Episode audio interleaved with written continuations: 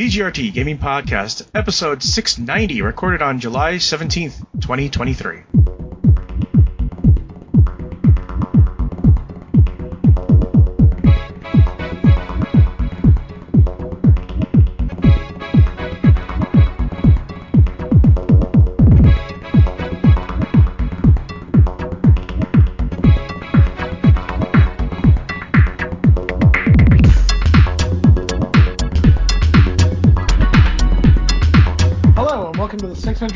690th edition of the TD Gaming Podcast and 523rd episode of Video Game Roundtable.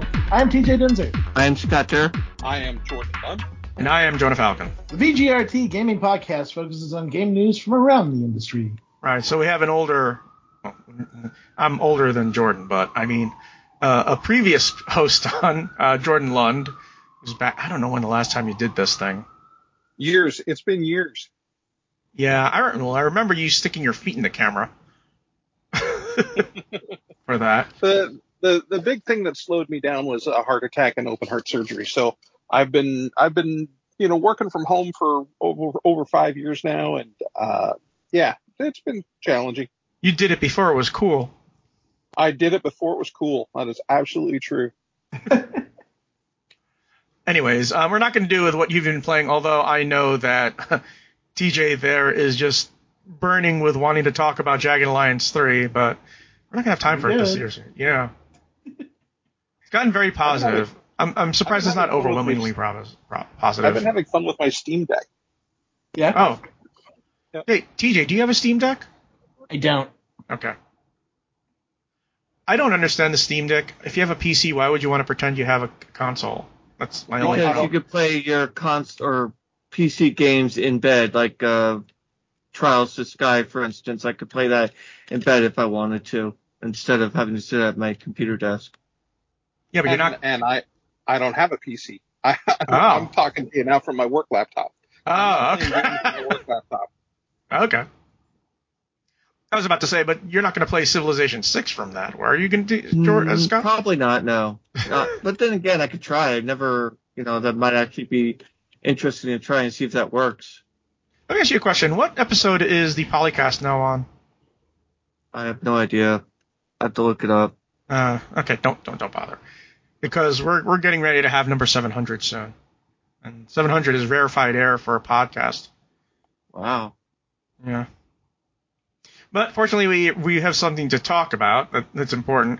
Now, here's the thing: um, when the uh, when the FTC was denied, um, we did it. It happened the day after we record our last podcast, so we had a decision: either do an immediate, you know, like 30 minute podcast to pen to the end of the old one, or just talk about it in the next week. I ultimately decided next week because there was still the CMA, and we have news about the CMA now. Anyways, uh, just for the quick news, uh, after two, after more than two years of work, Cyberpunk 2077 finally reached a very positive user rating on Steam. It has been long in coming, hasn't it, TJ? Yeah, I mean, probably good to go maybe three months ago. Uh, Well, maybe more than that, because I remember jumping into that game over the holidays and actually enjoying it as I was trying to find stu- stuff to fill my time. Okay. And, I- uh, it was like night and day between when I when the game first came out and like la- this like late last year.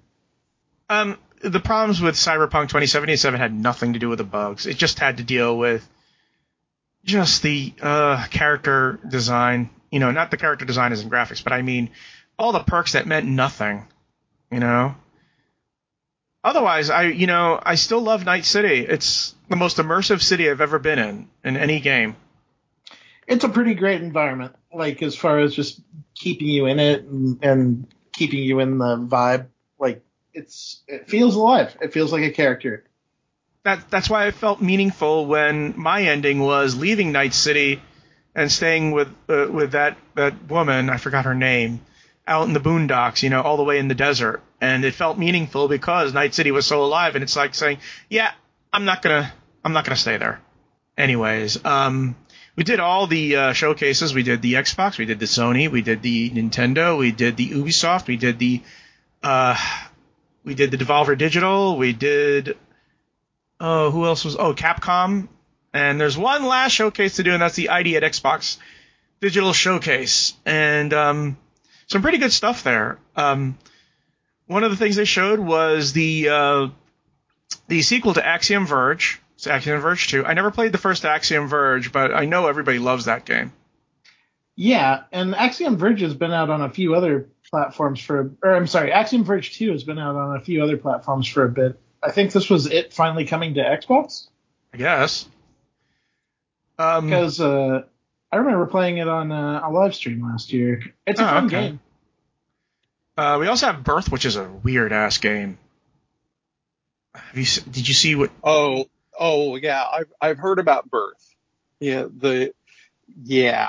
It's like um, it's like a cartoon version of oh god, what was the name of that that game? Scorn, like a cartoon version of Scorn, but with puzzles. it's like for very disturbed mothers, you know. It looks very creepy. Yeah. but hey, it's the day before my birthday that it comes out. Uh, Dreamers looks interesting. It's um, Hmm. Let me see what we have here. Places. I've never heard of them. I don't think. Let me see who they are. it's it's an exploration game. Uh, it sort of reminds you know, perversely reminds me of Stardew Valley in a way. Um, then Everspace 2 is coming out to the Xbox Series X and S finally. Uh, there's a console debut. Um, I, I played a bit of it on PC and I, I just I guess I went to places I shouldn't go. I'm not used to you know flying to a place where you're not supposed, but it told me to go there, and I just got my ass handed to me. So. Huh. Similarly, in RPG, you have to level up and get like the weapons and equip- equipment and stuff you need for your ship. Yeah. So There's a there's a multiplayer Switch game coming, which unfortunately I can't remember the name of. Uh, that's similar to that. It's like it's almost like they took Animal Crossing and added an exploration contingent to it. But as near as anybody can tell, there's no combat. It's just you know it, an inventory system, and now with exploration. Hmm. Uh, Hmm. it could be interesting to see where that goes, and and you know online multiplayer. So.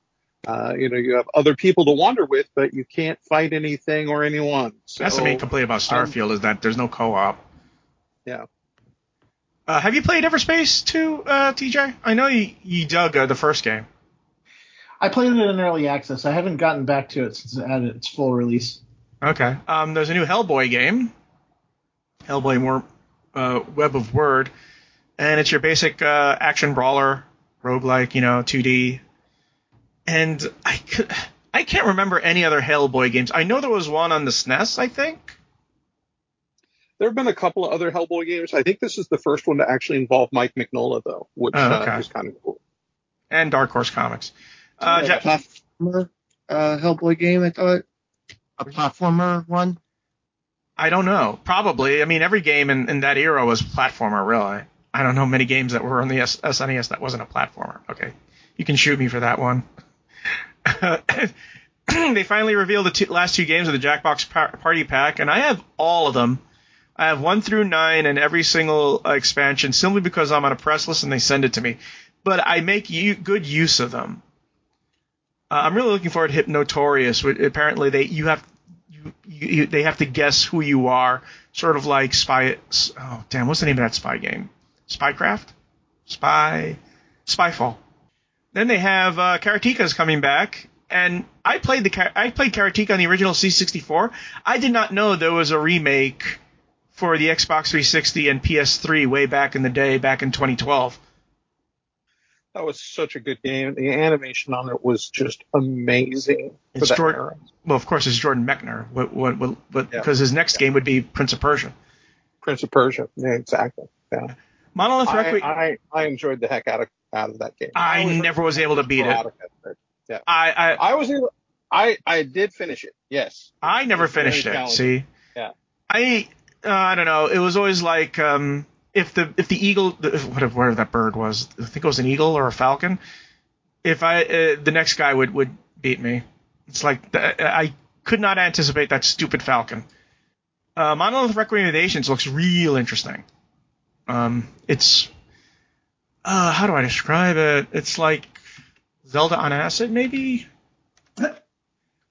It's an action RPG. Um, it's 3D. It's no, no. I'm sorry. Uh, Tunic on acid, which is like Zelda on acid and acid. Oh, I like the character designs. They're cute. yeah, it's it's it's very Tunicish in its character design, except um, it's a lot larger and the the areas are it's not as constrictive as Tunic. But yeah, it has uh, combos and all that stuff. It looks very interesting. I might I might add these are not these are not exclusive to Microsoft, but I'm pretty sure the thing is that uh, the thing with the ID thing is that they always release uh, demo, demos for each and every game that they show, so you can play the demo on on Xbox.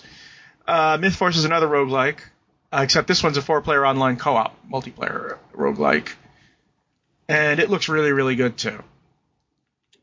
Yeah, just like that full cell shaded design in first person adventuring. Looks Yeah. fun. I, I I can't wait to see how it is. You know, we need another Castle Cra- Castle Crashers. I think I think it's time for another one. Behemoth hasn't done. I can't think of the last thing that they did. I think it was like Battle Block Theater. Yeah, they did Battle Block Theater. Um, you're thinking of oh god, Behemoth. Behemoth Games.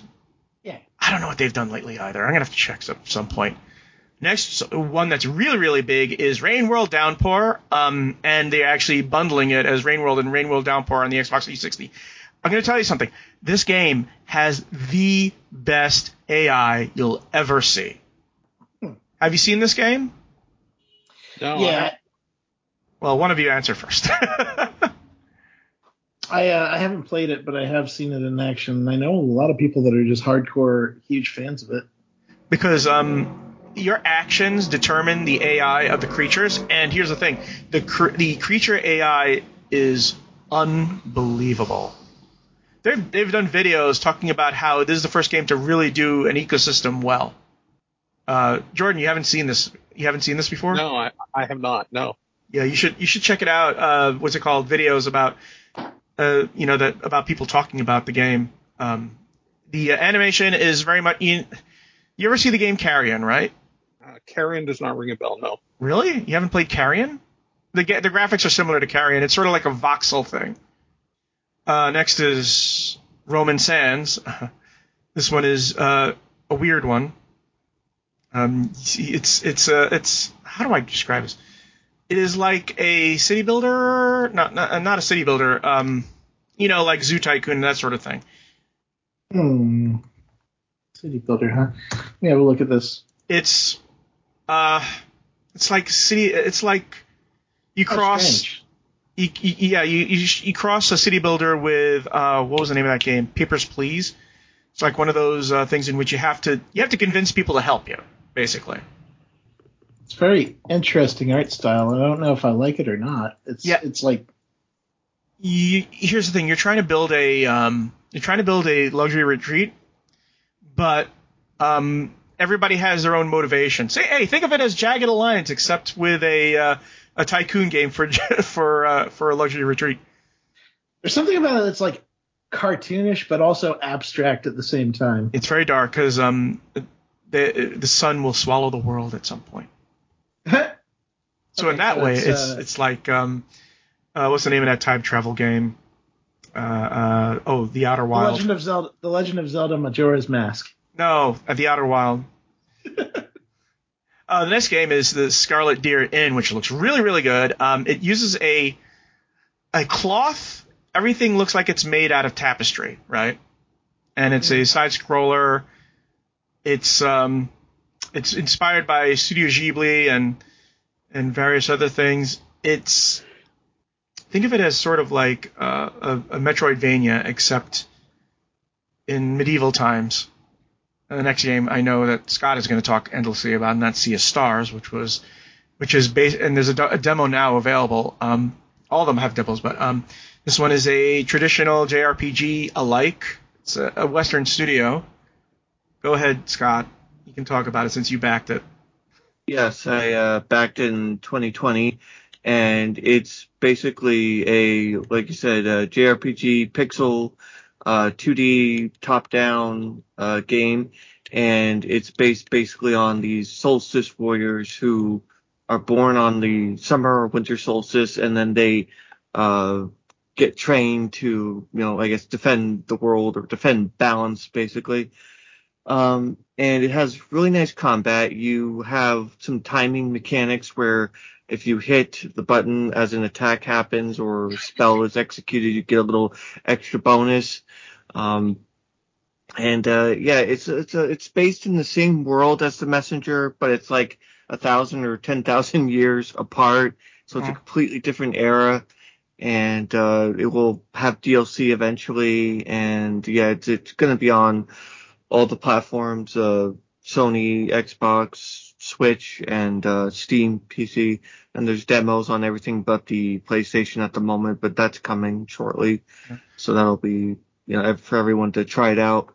Uh, I mean, mo- a lot of people seem to like the game. It's getting a lot of hype and a lot of excitement. You know, if you liked if you liked games like Chrono It's a JRPG basically. It's, Yeah, it's JRPG. Yeah, it's an old school 16-bit JRPG. Yeah. and It had and the characters have combos, so that's a little bit like Chrono Trigger there. And then some people feel like there's Golden Sun vibes when they when they play this game or see the demo.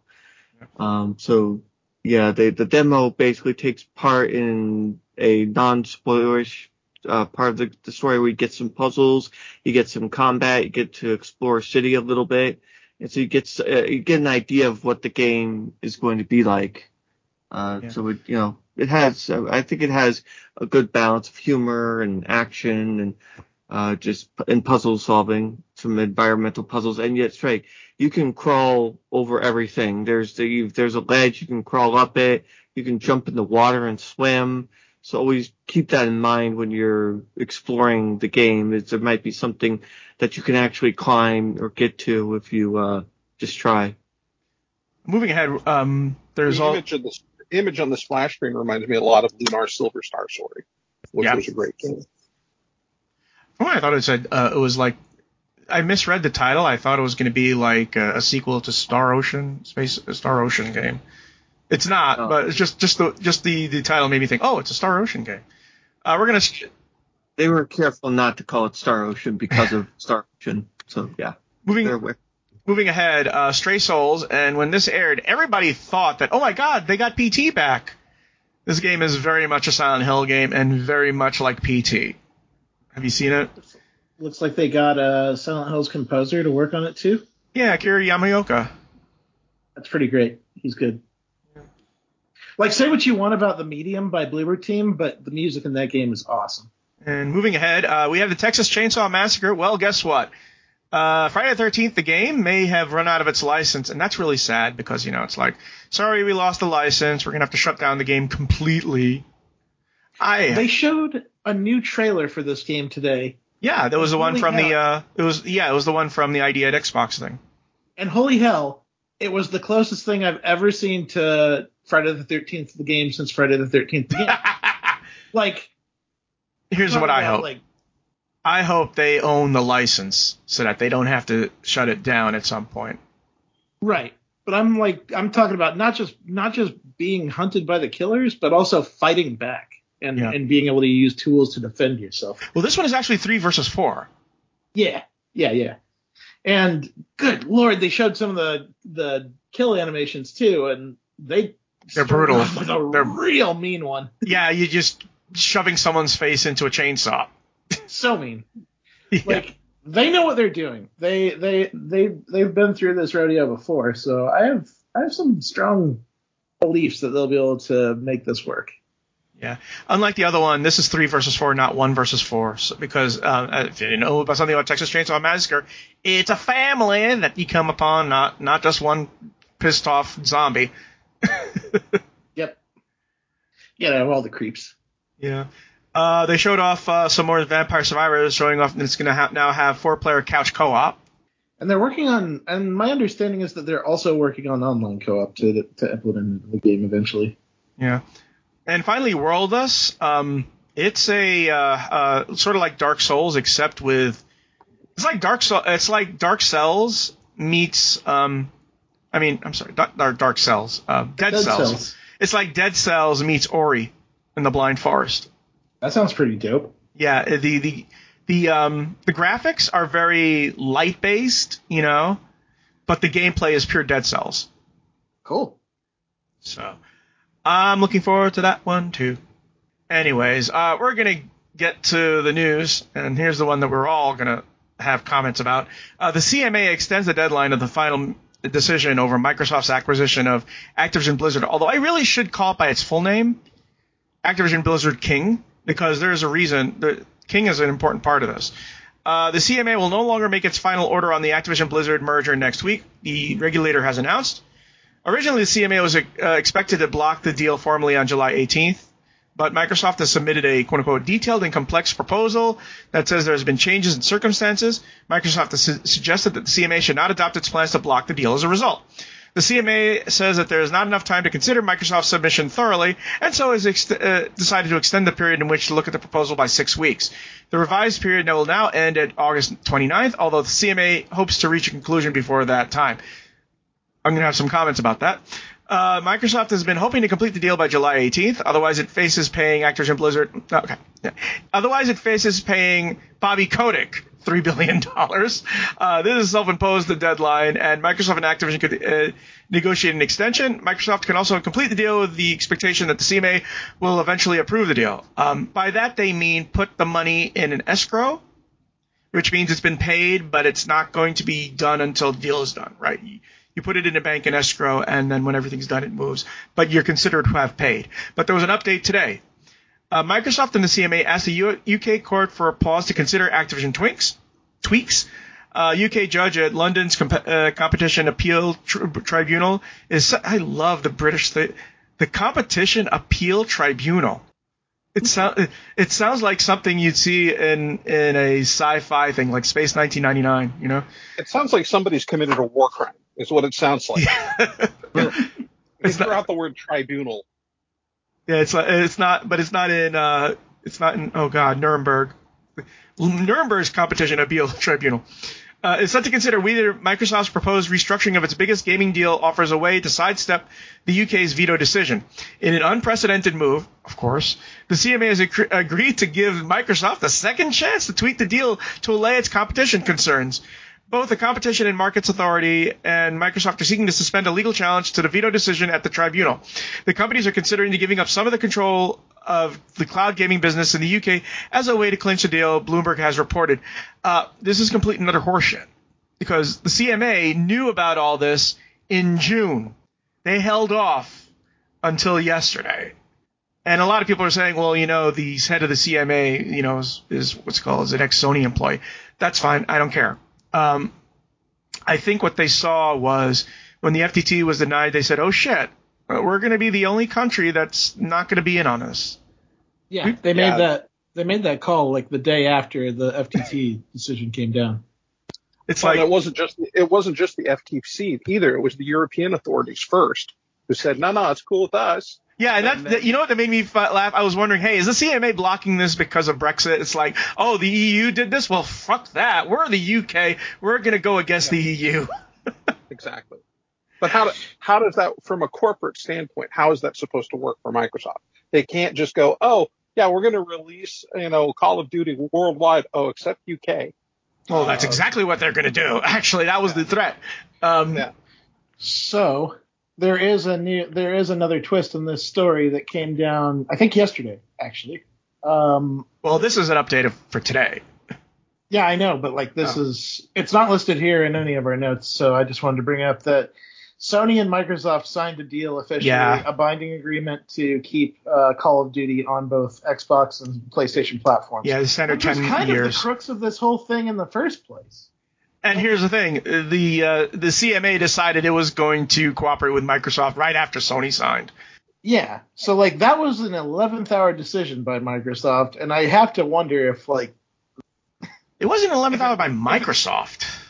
I mean, but it was because like now we've got the CMA which It's- which blocked their deal and usually when the CMA blocks something, that's it. Here's the thing, though. Um. The main the main crux here is that the FTC and the CMA did all this stuff way too late. They held off. Like I said, the CMA had all the information in June, but didn't act on it till now. The FTC had it even longer than that. They didn't act until way too late. the CMA I will say, knows what it's doing. The FTC acted incompetently. Well, the CMA said, I'm going to have to wait for this. There was rumors, I don't know if this is true, that had Sony just agreed to the, um, and I, maybe it's a PlayStation fanboy thing, because I can't find any confirmation from this except speculation, that had this not, had this, had Microsoft not had to go through all these hoops, they might have made a 10 year agreement with Sony for Call of Duty and some other stuff. I find that hard to believe, but who knows? We'll never know now. Well, here's the thing. In 10 years, we'll know. We're to have a lot of stories coming out of this in 10 years. They should have pushed for Starfield too, so I don't have to see if my PC can run it in what September. Well, I have Game Pass Ultimate, which means I can stream it. Because I'm not buying an Xbox for that game. I don't care how good it is. Just get it. My my prediction in ten years is that they're going to be going after EA next. No. Here, here's the thing about Activision Ki- uh, Blizzard King. Um, it was a wounded duck, the same way that ZeniMax was a wounded duck. And they uh, Microsoft dove in because there was a lot of shit going on in Blizzard, and the stock prices were lowering and all that stuff. And Bobby Kotick wanted a way out, and it's like Microsoft said, "Fuck it, we're just going to do it." Microsoft it. also wanted a larger market share of uh, mobile gaming. Oh yeah, that's. Uh, I was about to say that's the king part. People don't understand. That is huge. If you if you want something with a profit margin, mobile games, cheap to make, makes billions of dollars. Candy Crush is still like one of the most played games right now out there. Yeah, and here's the thing, and um, Whimsy was talking about this, is that um, video games do not have as much growth as you might think. You know, there's not as much growth in that. There's more growth than say an operating system. But in order to have true growth, you got to get your your hands on some sweet sweet mobile games, because that is a good way to get some growth. And I was, you know, here's the thing when Sony started bleeding, oh, without Call of Duty, the PlayStation brand will be destroyed. I was, yeah, sure. Yeah, sure. No, nobody bought that. Yeah, Nobody- Nobody. that obnoxious. And then um, Sony and the FTC tried to say, well, Nintendo doesn't count. Nintendo doesn't count. That's such bullshit. And it's I like, spend 200 hours playing, uh, you know, Tears of the Kingdom. well, here, here's the thing. It's not, it's not that. Uh, Microsoft had to show that the Switch is fifty dollars more than the Xbox Series S, and only fifty dollars less than a PlayStation Five. They they had to show that the console itself cost a lot, and the games cost a lot. So it's not like they're they're dealing with some speak and spell, you know, that just sells millions and millions, but you know, it's not a real console, no, is it? You know, like or cell phone games, you know, it, Microsoft uh, Nintendo's not a cell phone game. Although I will say this, you know, Sony made a complete blunder in another way. I wonder if they knew if you're going to have people going to court, there's something we like to call discovery. Yep. And oh boy, all your dirty little secrets are going to be exposed to every for everyone to see. I think Sony forgot about that.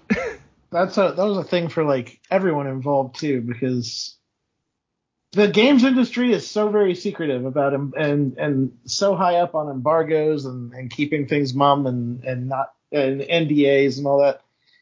And this court just like put a lot of high priority stuff right out in the open, plans, concepts.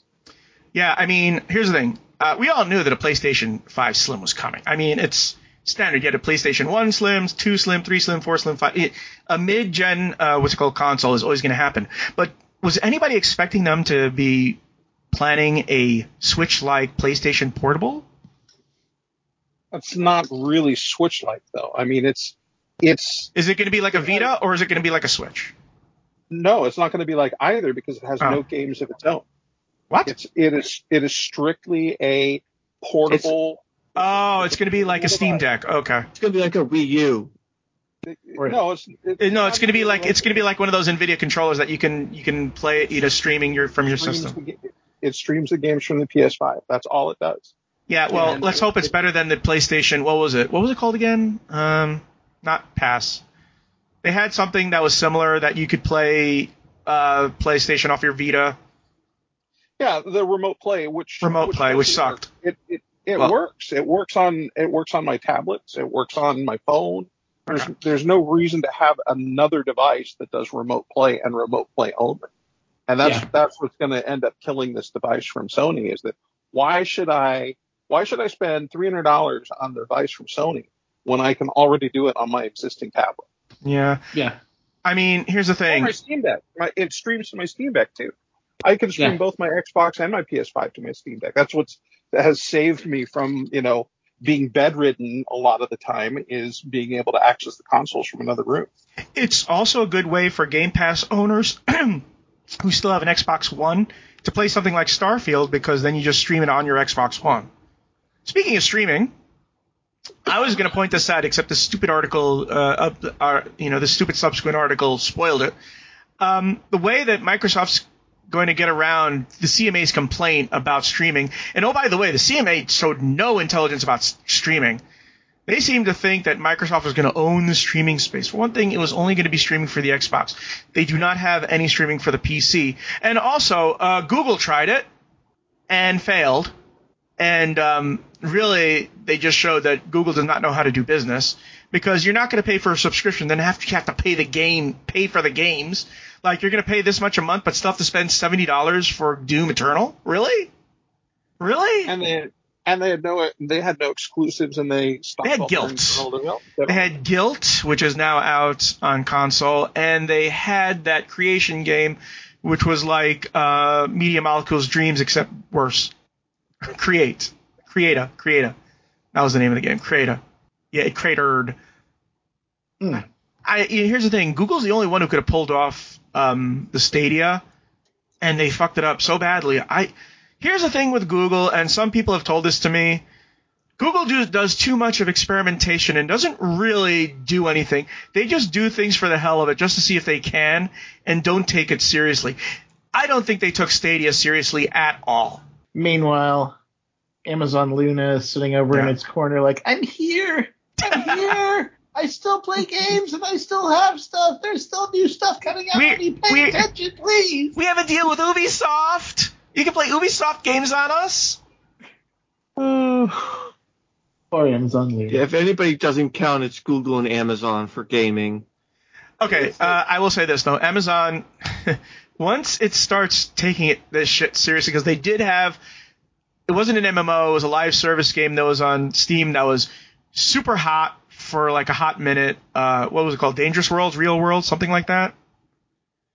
And people loved it, and then they didn't back it. See, that's the thing about Microsoft and Nintendo and Sony. The reason why they succeed is that when they start a project, they don't do it half-assed. They don't do it because hey, they're doing it. So show, it's like it's like Amazon and and and uh, Google were doing the uh, the dark uh, uni- uh, uh, what's it called uh, cinematic universe. Oh, we have these properties. Let's do it. Well, let's do it as lazy as possible. Yep. the thing that kills me about the streaming market is that it reminds me very much of the early days of the CD market. Remember when, Oh when CD gaming systems first came out and you had you had the you had the Sega CD obviously, but then you had all of these other big electronics companies trying to do set-top boxes, right? You had the Philips CDI, you had the Tandy VIS. Uh, the last time. Nintendo ever trusted anybody with their properties.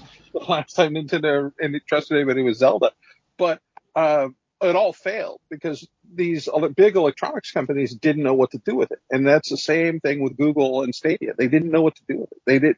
There will be some streaming leader that comes out probably in the next three years. You're talking about you're talking about uh, you're talking about gaming streaming, right? Gaming streaming, yeah. Yeah. Okay. Game, gaming streaming is still is still very primitive. Um, we saw, we had that other streaming company uh, before Stadia. I'm blanking Oh yeah. I remember that. PC exclusive, and they were way too early. Way, way, way too early. Well, that was the problem with the Xbox One. It was way, way, way too. What they wanted to do with the Xbox One was way, way, way too early. Yeah. Now I, I can't. Yeah. You know, some sometime in the next three years, somebody will nail it, and it, and you know, and maybe Microsoft, it may be somebody else. Um, but it'll be interesting to see where it goes. And just like just like the CD technology didn't really take off until the PlayStation came out. well, Microsoft is investing heavily into cloud into the cloud, which is basically what you need for streaming. So they're thinking Yeah. about, you know, you're gonna you're gonna you're gonna build flashlights. We're gonna build the batteries for it. Yeah. Well, Microsoft is also like Microsoft is already entering the game. They're they're just in beta. They've gone very slow with Microsoft Cloud Gaming, and with good reason. Because you're right, it is primitive technology, and they still need to implement it better. And a, and and a huge part of that is that there are a lot of areas in the world where there's just not good internet, Right, and that's yeah. where cloud gaming suffers. Well, we most. talked about this yesterday. Uh, finally, the government is going to create a nationwide internet upgrade. And, And- that's why like it feels sensible that Microsoft is biding their time with this while also building the infrastructure to like blow it out of the water when it comes time. Here's the thing, though. At some point, I don't know if it's going to be in five years, 20 years, 50 years, but at some point, the internet will have to be utility. You have water, gas, electric, telecommunications, and internet. You have to. It has to be a utility and regulated like a utility because that's what's going to that that's it already is a utility, It already, know? yeah, I was going to say it already is a utility. It's just not, it's just not regulated. uh, regulated that way. That's correct. Yeah. Yeah. I mean, I, I, I wouldn't be able to do anything without internet. I, I wouldn't have a job. because here in New York, uh, we keep on talking about having free uh, free wireless for everybody. You know, just having wireless towers for everybody. At some point, that's going to happen. I mean, the only the only thing that's going on are those stupid Google kiosks which offer internet. But I don't trust them because they also pass on your information to Google. so I, I have been told that I have fiber in my neighborhood now, and unfortunately, I'm still locked to a uh, a Comcast contract that has a year left on it.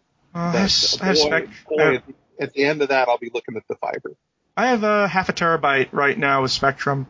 And what's nice is that not many other people do, so it often goes up to 600, uh, 600 megabit, uh, what's it called, MPS, you know, so it's sort of like, yeah, no one else is using it. Not that it's doing me any good because Twitch won't allow me to, to, uh, stream at a, at a, hi- a resolution higher than 1080p anyway, even though I can do it. I know the reasons for it, but it seems like such a waste. Comcast has some data caps, which I've hit a couple of times. Oh, and, thank God. uh, you know, if you've got if you've got multiple systems all trying to do updates all at once, you're going to hit the data cap. You You know, know, I- forget about downloading games. Just the system updates alone are enough to kill you. thank God I don't have a data cap on mine. Yeah. Um, but uh, getting back to this is that um, what I was going to talk about was that Microsoft is just going to set. Microsoft is going to be uh, is going to in the UK is going to have to go through a third party to have the to have the cloud. So in order to use it, you have to sign in with a different with a different company who's going to be a proxy for Microsoft. And that's how they're getting around CMA's worry that Mike, uh, Microsoft's going to dominate the entire. Here's the thing. Uh, the time to worry about this was back when Microsoft was putting out Windows and became the de facto OS for everybody. Having, what was it, 80% of the market or something like that? That was the time to worry about my. It's too late to deal with, with uh, Windows, guys. That ship has sailed. Hey, hey, hey! Linux is three percent now. oh yeah, what about what about iOS? at some point, I have to get another uh, iPad at some point, just because I have so many apps that I'm not using anymore. But Just delete them. no, God no, no, no. I spent money for those apps, damn it. Uh, so here's the question: Is uh, when will this finally be closed and we can stop talking about it? Um, some people think it's going to be tomorrow. You know, when when the uh, when the deadline is, and some people think it's going to be like August second. You know, something like that, which is a, t- a date that the CMA talked about. I think that the Sony and Xbox signing of the Call of Duty deal today moves that timeline up so much faster than it did. Yeah, I agree there too. A- any kind of merger or acquisition like this, even if you take the legal complaints out of it, takes forever in a day. It already it, it took 18 months Yeah. so far. It was 18 Taken months. 18 months so far. And it wouldn't it wouldn't surprise me. I I am involved in another acquisition myself right now that I can't talk about that has been going on for 24 months. So when you think about it, the Microsoft purchase of ZeniMax was lightning fast. Yeah. That was Yeah. like it was like two two months maybe something like that. It was lightning fast. Uh, and, and buying Mojang and inXile and Obsidian, those were pretty Uh, quick. yeah, but it, no one cares about you buying an individual developer. I mean, Sony tried to make a noise by buying Bungie for four billion dollars, which I think they gross. They, they, I think they did know they were grossly overpaying for Bungie. And now, oh god, there is such there's so much drama going on with Destiny 2. I don't understand, but I know a lot of people who are really, really upset at what's going on with, with Destiny 2. What's going on with Destiny 2? DJ, you want to explain? Oh, I haven't followed exactly why people are mad this time, but There's the problem this time, right? Oh, it's a lot. It, it's a many live. times? It's a live service game with the with a, one of the largest hardcore communities in the world. Of course, they're always mad about something. No, but there's something else going on. Um, I'm gonna look this up quickly.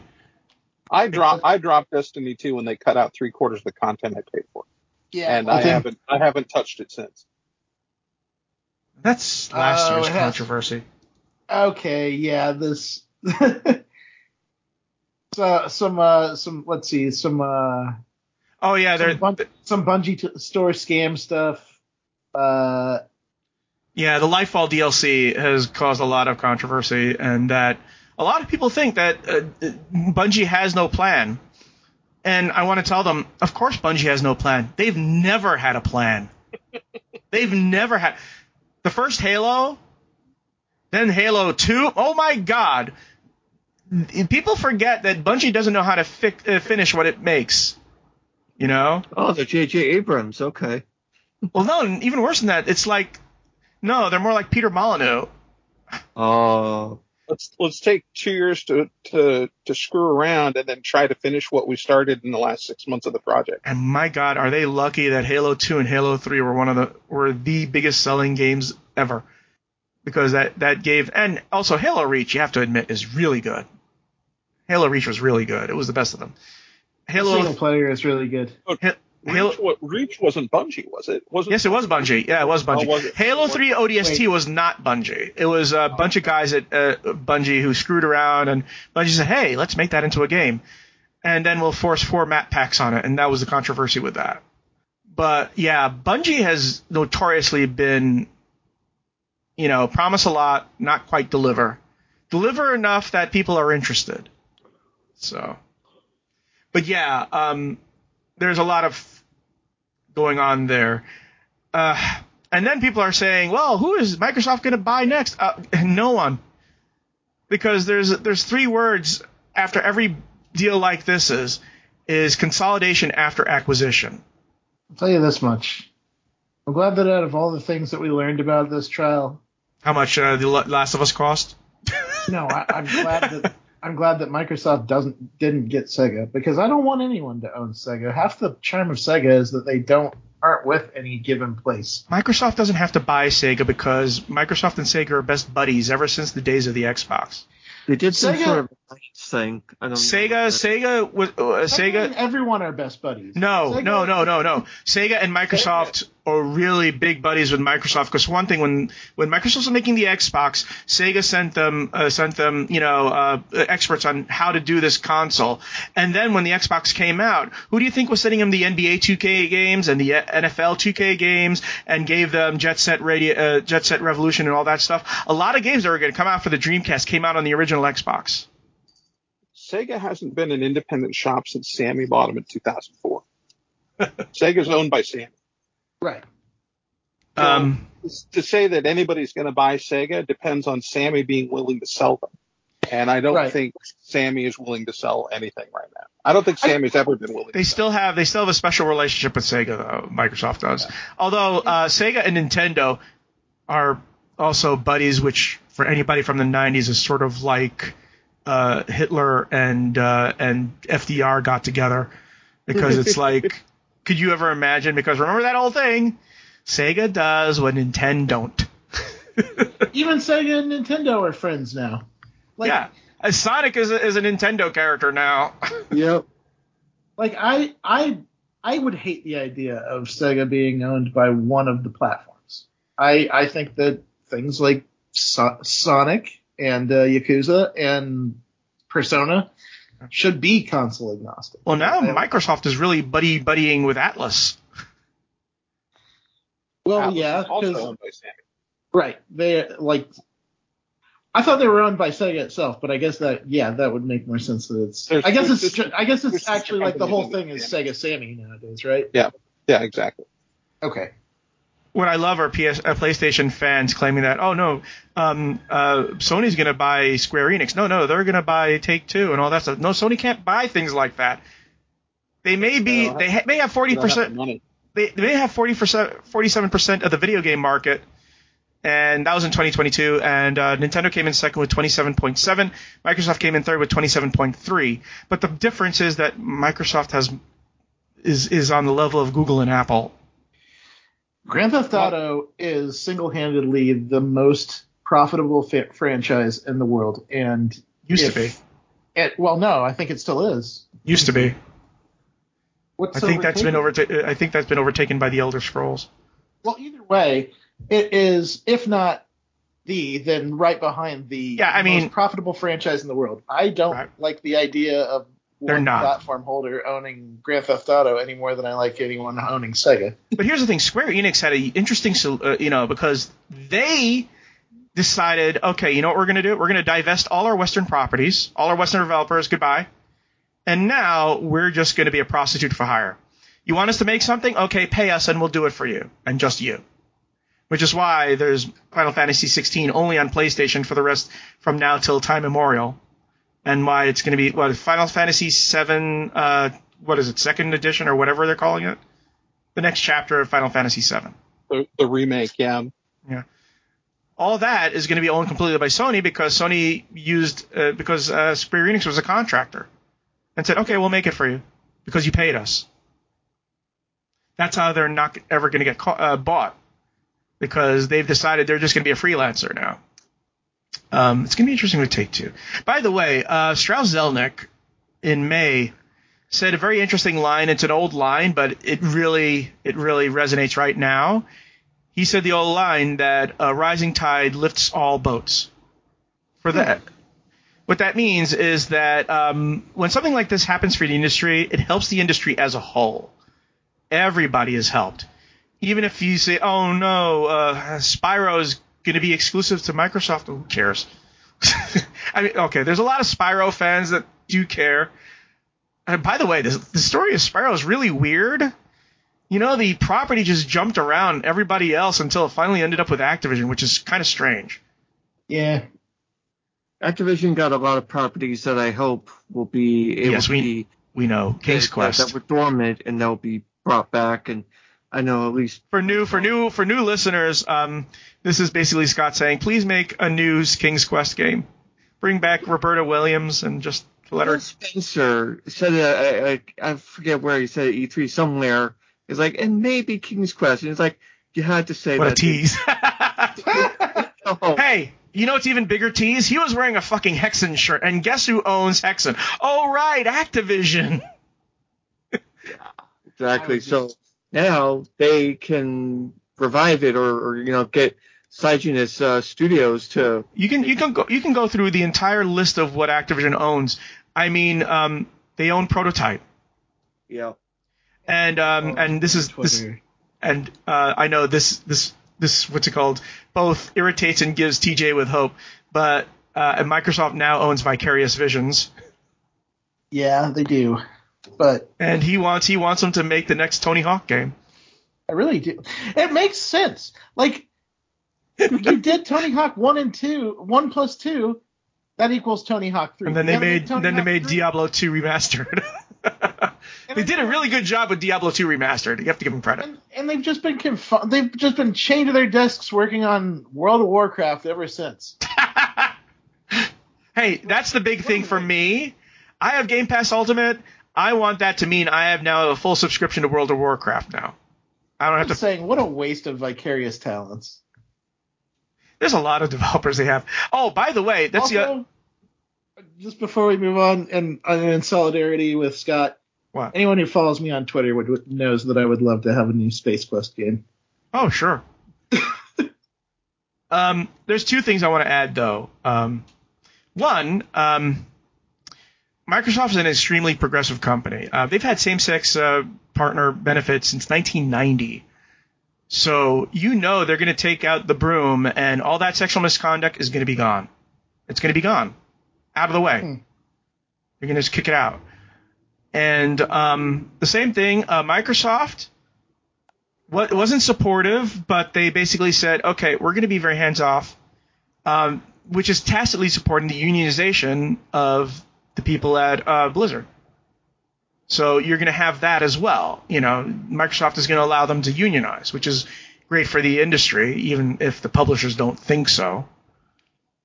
Um, the other thing is about Call of Duty. Apparently, the next Call of Duty game will be in 2025. Think about that for a second. They're not going to do an annual.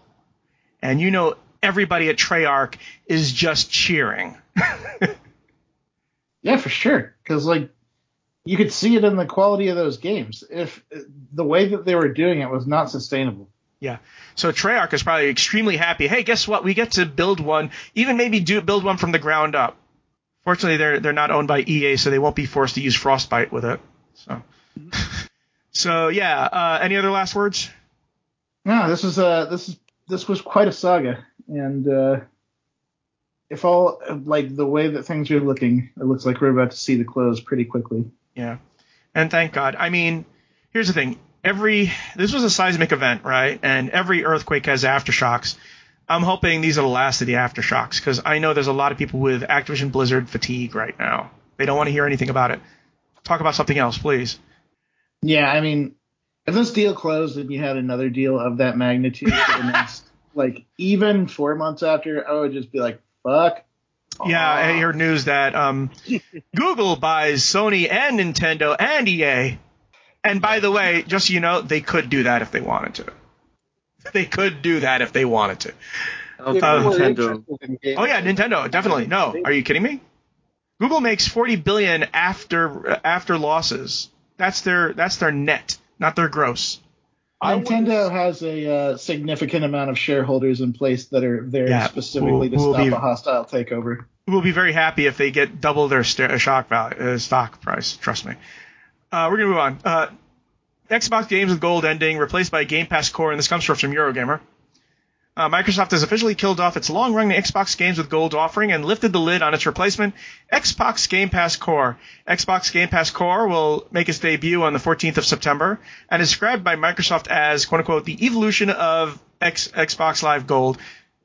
Bullshit. Okay. Anyways, for the same price of $10 a month or $60 a year, Game Pass Core inclu- includes online gaming and a select collection of over 25 games to play with friends around the world that will grow over time. Uh, the new offering from Xbox replaces games with gold. Uh, they said we wanted to find. Yeah, you ran out of games. You said you weren't going to do any backwards compatible games, and there's just so many current gen games that you can place on there. Uh, Game Pass Core will launch with multiple titles from Xbox Studios, uh, stuff like Halo Infinite and Ori, and mostly mostly the shoot online shooters really, and Among Us like that. Uh, anybody who's already a member of Xbox Live Gold will automatically become a Game Pass Core member on the 14th of September with no change in pricing. Meanwhile, games will go will close, come to a close on the 1st of September. Users will have access to any Xbox One's games review, redeemed through the service, providing they remain a Game Pass member. As for Xbox 360 titles, Microsoft said that any games previously rendered by Games of Gold will remain in the player's library, which means, guess what? You own them now. so yeah, there's the one bright spot there. If you got a game that was backwards compatible on Games of Gold, well, guess what? They're yours now. You don't you don't have to worry about them vanishing if you if you drop the subscription, which is nice, but also probably easier for Microsoft.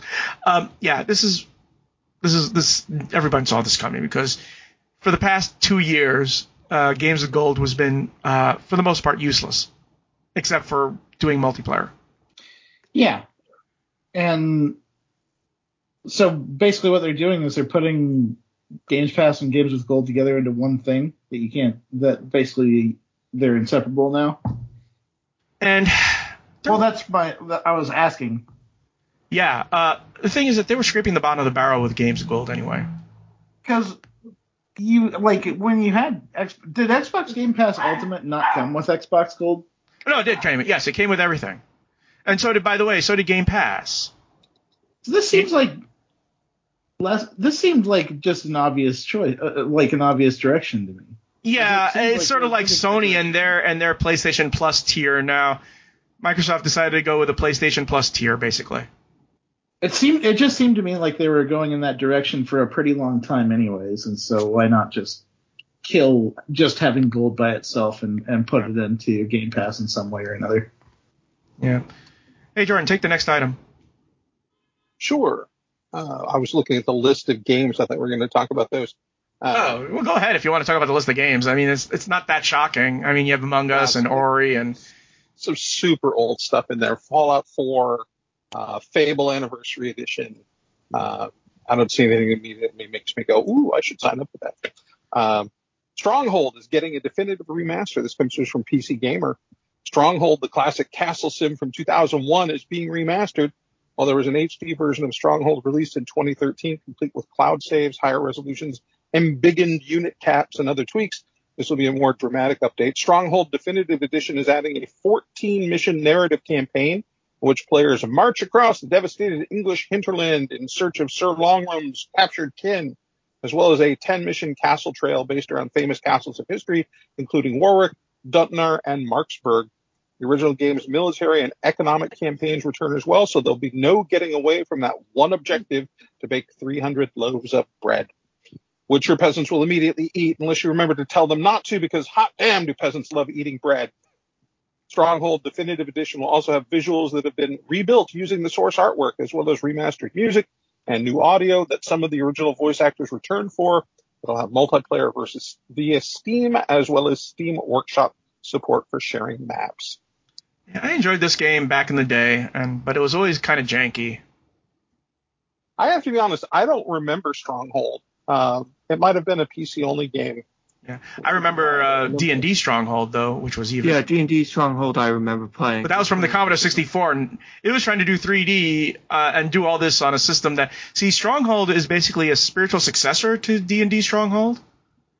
D&D Stronghold I remember was uh, not really 3D. It was uh, it was 3D like, and it, it yeah, it, it had screens that you, you would go across the map, and but they were still kind of 2D.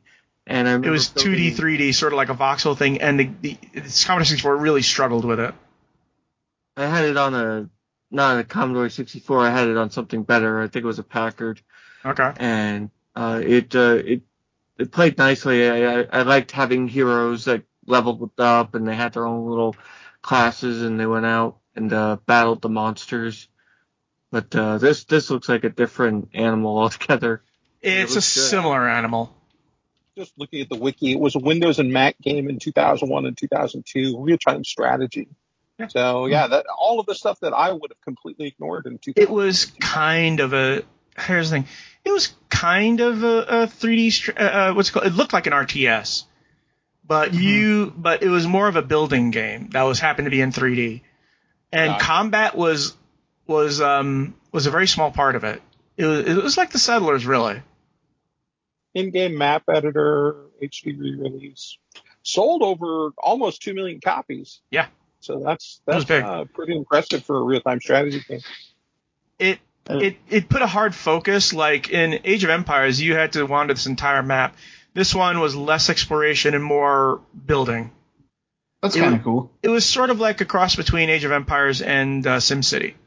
I had no idea about this game when I was little, and I loved RTS. I would have loved to be able to build my own castle, like the way you can do in what it looks like here. Well, like I said, um, it focused on systems in it.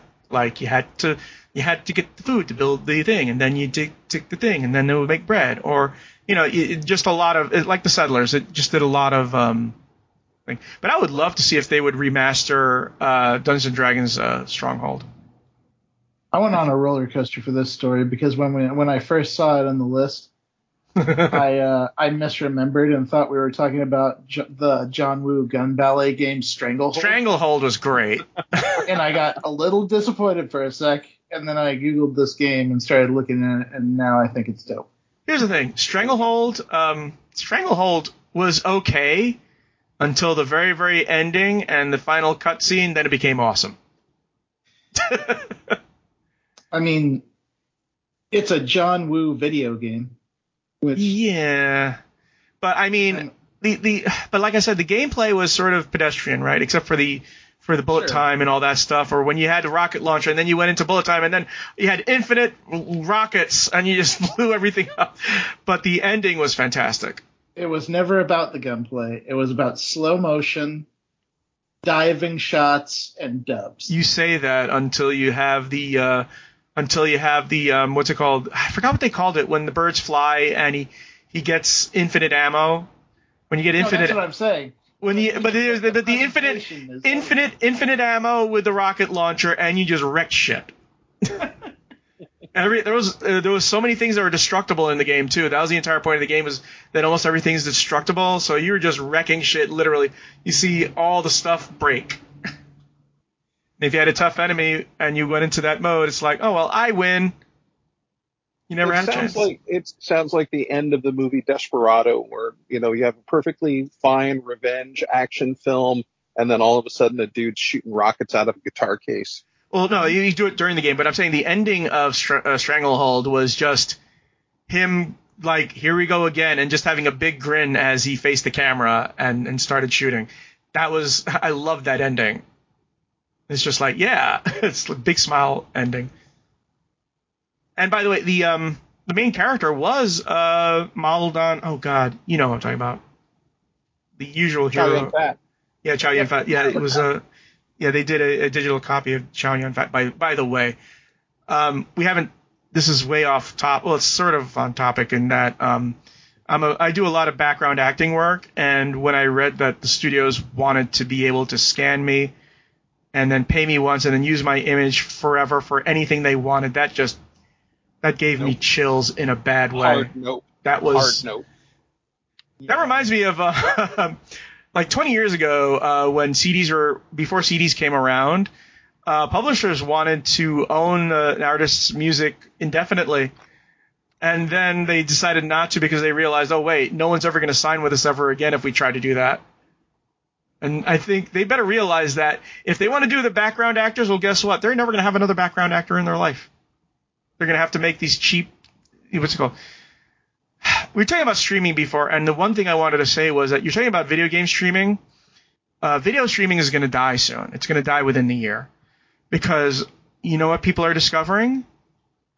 Old-fashioned cable and television ad-based revenue is a lot higher than streaming revenue. They're finding out there's a lot more money with the traditional ad revenue that you get from television and cable. Who'd have thunk? Because the old the OG contracts never got rewritten. They're the same contracts from 40 years ago. it's like yeah uh, so disney is is going to dump disney plus in in the in the year um, there's no point in having peacock there's no point in having universal and all that stuff it's it's going to be like it is you know you can have like maybe two or three streamers who are just going to buy the content from you and then play it right and you'll get a little tiny percentage of that you'll get a percentage of that that that's probably what it's going to go back to. It's going to be Netflix and another person like Hulu if if they're divested from Disney or some version of that, and you know you'll have a few streaming uh, like three or four streaming services, and then you'll have regular programming. This got so very far away from a uh, conversation about a 2001 strategy game. Yeah, but we were talking about we were talking about uh, Microsoft having to uh, to divest uh, cloud streaming in the UK. Yeah. I just I wonder what happened if CMA stood their ground and all of a sudden the UK can't have any Xbox or or Activision games. The uh, the the whole strike going on with the actors and the writers is just horrific to me. You know, you had that one studio executive coming out saying, "Oh no, no, it's cool. We'll just keep it going until they can't afford rent anymore, and then they'll come crawling back." Yeah, I'm pretty sure the Um, National Labor Relations Board loves hearing that. yeah. That's not negotiating in good faith. No. And at some point, uh, they may actually go to the NLRB. So we'll see. Um, from from the people I know who are have insiders with the negotiations, uh, this will probably last until September, um, and then there's be some deal made because um, at some point they're going to run out of content. You can't just have reality shows over and over and over and over again. Right, right. People are sick of reality shows too. That's what they did last strike in 2000. You know, it's like they Mhm. decided to do a lot of reality shows, and it made the reality show boom, and then it just stopped. Uh, this went to a dark place. You're right, TJ. uh, look Hey, for a if, you, if you if you go out to join a picket line, you know we'll all support you though, right? I've been picketing. Actually, I picketed uh, with the WGA when I was visiting LA, and the actors hadn't been in strike yet. Oh, okay. I live in New York. There's plenty of picketing to do. Actually, that's how I got in SAG-AFTRA because I helped with the strike. Sort of cheated my way in, but I helped the union along the way. So there you go. Anyways, look for our show notes at gamingpodcast.net along with the industry news and our gaming history articles. We enjoy your feedback. Send us comments on our blog at gamingpodcast.net. Also, hit us up at facebook.com slash gamingpodcast. Subscribe to us on iTunes. Leave some iTunes comments. Um, you can find me on Twitter still at Jonah Falcon. You can find me at Johnny Chugs. You can find me at Charter Moore. Jordan, I'm Uh, guessing you're not on Twitter. Find me. Yeah. No, I, I didn't think Jordan would be on Twitter. I'm on Facebook. I'm on Mastodon. I'm on Lemmy. You can find me there. Are you going to be on, uh, what's the name of that thing? Uh, Blue String? Sky. No, not Blue Sky, the other one. Threads. Threads. Yeah, are you going to be on Threads? uh, I am. I'm not going to be on Threads. My wife is on Threads. really? yeah. Yeah. I For a lot of people, if you just had an Instagram account, you were already there. So like, yeah. All they had to do, all you had to do I- was just say. I okay. looked. I looked at all the restrictions and I was like, yeah, no. By the way, Jordan, I'm one of the people who actually got uh, pre-ordered the $300 col- Constellation edition of Starfield. Oh wow. I'm an easy mark. Well, here's the thing. I don't have a smartphone. I mean, I don't have a smartwatch. It's a good way to get a free smartwatch. that is a good way to get a free smartwatch. I've got one sitting here that I don't use. Yeah, but I, I, I don't know. I stopped wearing watches for the past 20 years. And now my wrist feels kind of empty. Yeah, that's true. that. That watch does look sweet. And yeah. quite frankly, like what a what an upgrade from the clunky uh, Pip-Boy. Pit Boy, yeah. Latch onto your arm from the Fallout 4. Uh, And you had to add you had to add your cell phone to it too. yeah, It was so really cheap, hope- I though. It was just a clunky- Cheap plastic. yeah, it was literally like it was literally like strapping a, a Playmobil set to your arm. I will say the Starfield controller and headphones look nice, but I'm not going to get them. Well, they're just reg- it's just a regular controller. I know, but they Controller look does they. But job. I'm going to tell you something. The uh, the controller looks real good, really good. yeah, Yeah, It It looks does. real I saw, stylish. I saw both. They, they look they look really good. But the fact is that it's just a regular gamepad, and I already have two. And I, I I'm not the sort of person who just collects gamepads like like Hummels. Exactly. Yeah, I'm the same. I'm the same way. I've got one that works. It's fine. I bought two just in case my wife wants to play Diablo with me, but you know that's kind of Wait, which which Diablo do you play? three. Three? Oh, okay. I'm going through two again, and I wisely held off getting four because I knew that the deal was going to go through, and yeah, Diablo 4 is going to be on Game Pass at some point. So Well, it's going to be on Game Pass, but you have all of the the usual problems with the live service. Well, that's the other thing is that once they iron out those problems, because all the problems they've been having has basically been, um, you know, imbalance, and also not uh, maybe not a it's not a bug, it's a feature. These have you seen? People are opening these chests and they keep spewing out gold, and they don't stop spewing out gold. it's like a it's like a gold volcano, it just won't stop. uh, yeah, but um, no, I mean Diablo 2 is perfection, so. Anyways, um, everybody but Jordan, we will see you next week. Happy gaming, everyone. Have fun, be cool, play games, y'all. Thanks, And- guys. It's fun seeing everybody again. And It was also, fun having you back. yeah, we had to have you for the uh, for this particular episode with the ABK stuff because it's just too industry wide to ignore. We had to get someone Yeah. who would who would be eating and drinking and sleeping the uh, corporate stuff here. I would love to tell you a lot more about that, but I legally cannot. Understood.